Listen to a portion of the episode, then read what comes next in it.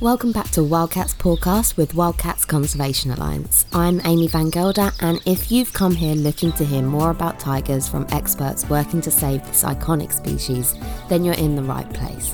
Each month, we touch upon different subjects concerning the conservation of majestic yet increasingly vulnerable tigers who still roam Asia's remaining wild spaces. In this episode, we'll be hearing more about how a low carbon, renewable solution to rising global energy demands is failing to fully consider impacts on biodiversity, freshwater connectivity, and local communities. While we're all too familiar with the catastrophic footprint fossil fuels have left on the environment and our health, less is known about some of the impacts of renewables on our wild spaces and biodiversity. Our guest today is Ana Filipa Palmeirim, an ecologist and postdoctoral researcher at the University of Porto. Filipa recently published a paper on the impacts of hydropower on the habitat of jaguars and tigers. This paper revealed that more than one fifth of the world's tigers have been affected by habitat loss linked to hydropower projects. Although initially praised as clean, green energy, hydropower development has become controversial due to its pervasive environmental impacts. Filipa kicks things off by telling us a bit more about what hydropower actually is. Yes, so hydropower is um, is a way to generate uh, electricity using the natural water flow. Uh, so we have water that is moving, and then that is creating the this uh, type of energy that is considered renewable because of that. And how does it work?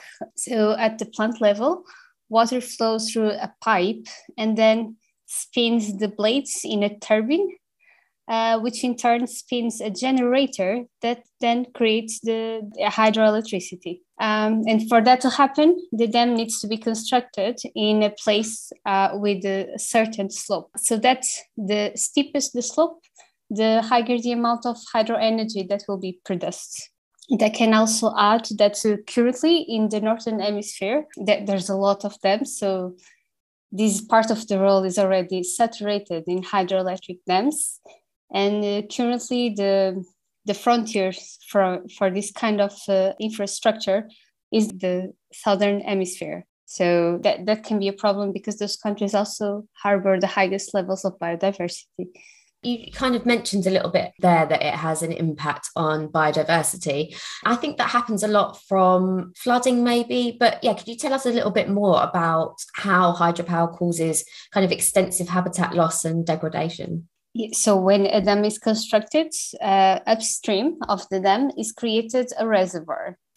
And then this reservoir occupies an area that, uh, if we think in the global south, that would correspond to a natural habitat, so for terrestrial species, for instance. And in this way, uh, that area of the reservoir can reflect the habitat that is lost for those species uh, which can no longer live in an aquatic environment. Uh, and even if you think in the semi-aquatic species like the giant otter in the Brazilian Amazonia, uh, even for those species, though this newly created aquatic habitat is not that good. It's still low quality. Uh, so hydroelectric dams do not really mean an increase in habitat for any really spe- any any species really. Um, and in tropical regions, uh, what do we have? We don't have like a, a hilly landscape. Landscapes are kind of flatter.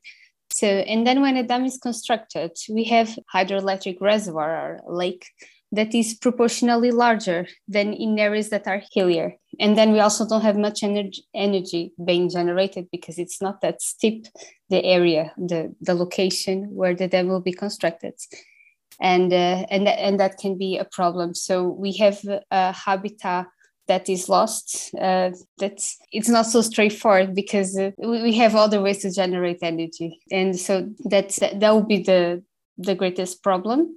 Uh, and then we also have uh, indirect ways of being uh, ended up with habitat loss.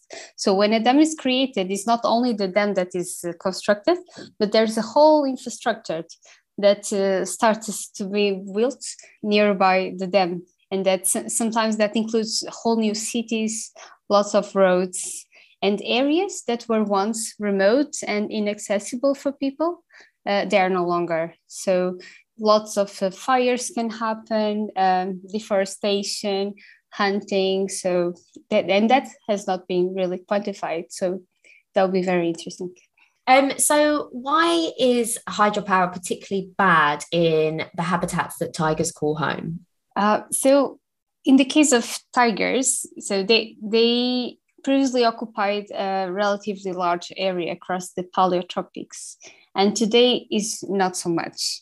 And it also in that part of the world, there's a lot of dams that were constructed a relatively long time ago. To say, in if we compare, for example, with the Neotropics, like the Amazon has a huge number of dams that are planned now to be constructed, uh, and is not so much the case in tigers. So the tigers, the, the problem was before. So if we think in the current geographic distribution of tigers, uh, we can see that there's many dams intersecting the distribution. So if you put that in numbers, we end up with a with a reasonable number of individuals that could be in that area and is not there because uh, that area corresponds to water. So they cannot really use that area as land. And then uh, also the areas that are now the hydroelectric reservoirs before those areas they are typically lowland areas. So they also correspond to the streams and rivers that are usually high productive in terms of prey for tigers. So there's that only worsens the the scenario for tigers it's been, I think, researched a lot more that how damming rivers can have kind of like huge negative impacts on freshwater systems and their biodiversity. But I think there's a lot less known about the impact on terrestrial landscapes. Why do you think this is? Uh, in my opinion, that might be because people don't tend to think that uh, if we put it all together, like the all the areas of the reservoirs, if you put it together, people would think that is still not um, significant for impacting species in its uh, total population. Actually, th- there's some studies focused on that, uh, but they are usually focused on islands. So the islands that are created inside the hydroelectric reservoirs. Uh, and not so much on the other way around we cannot really propose any major conservation management action because if a dam will be constructed, that will be constructed uh, with that area that will be flooded anyway.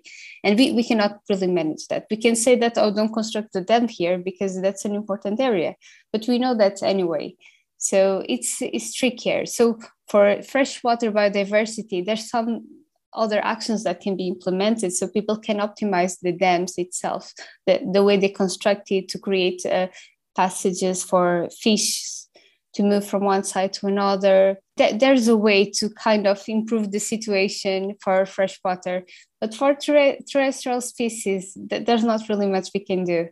So only figure out what, what are really the impacts if we consider rare threatened species maybe if we put it all together, the area occupied by reservoirs, it, it, can actually make a difference. And this is the case of tigers. So I think your research found that there was 421 existing dams which intersect tiger habitats. But what kind of impact does that have on tigers? So, if we think that uh, tigers are already an endangered species that occupy uh, a very restricted area and uh, their distribution area is patchy. It's not a continuous area. And then we sum up all the reservoir areas intersecting the tiger range. We, we can translate that in a hypothetical numbers of tigers that could be occupying that areas, but they are not. And if you put it all together, then that, that's quite a lot, about 729 tigers. And that, that's really a lot if you think in the population size of tigers.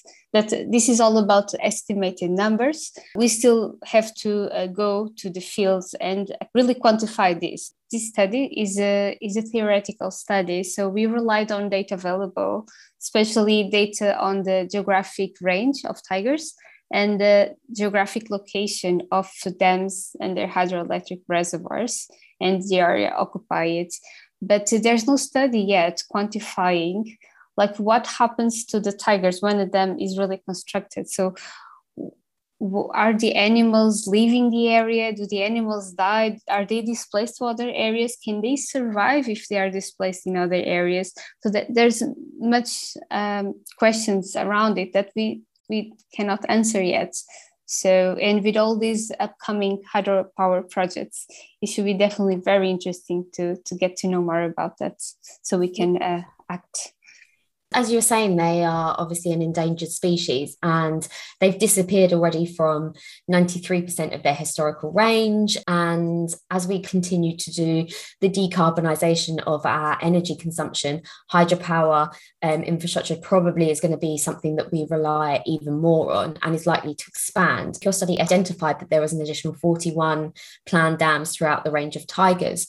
Um, what countries are these future dams located in?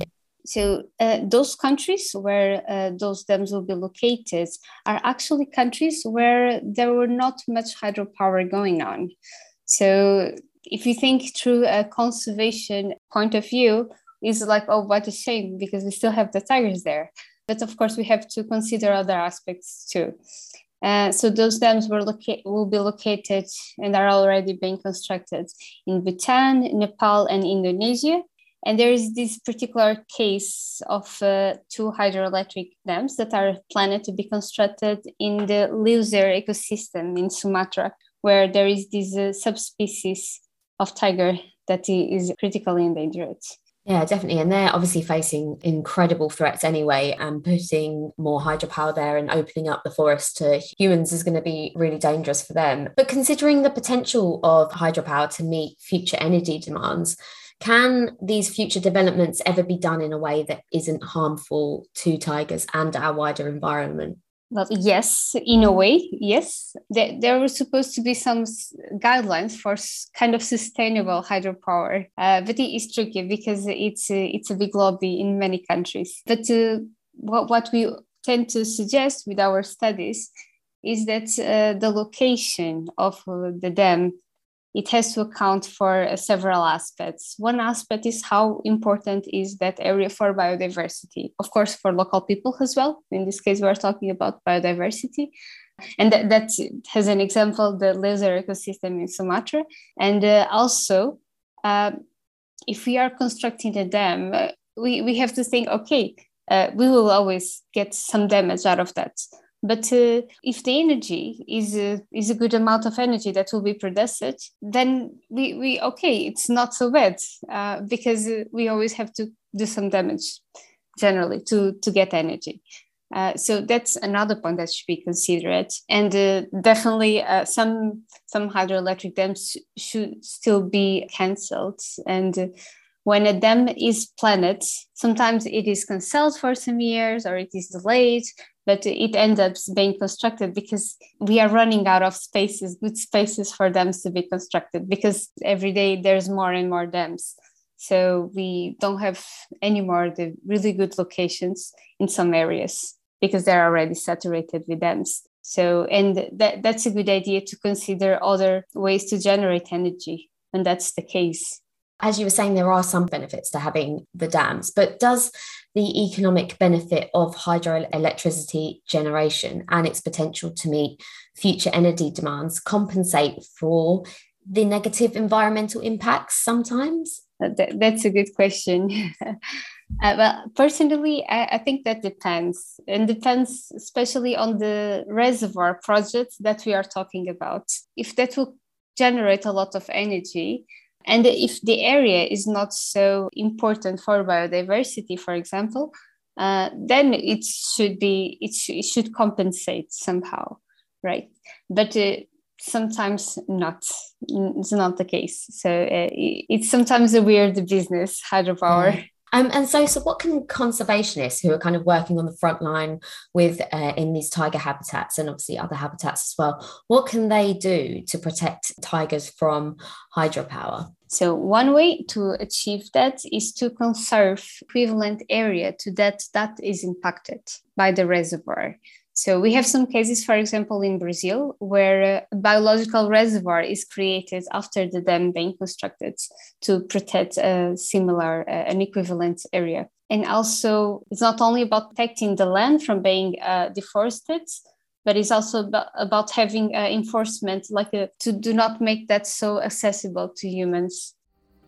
A huge thank you again to Filipa for tackling the really complicated subject of hydropower, and you can find a link to her study in the show notes.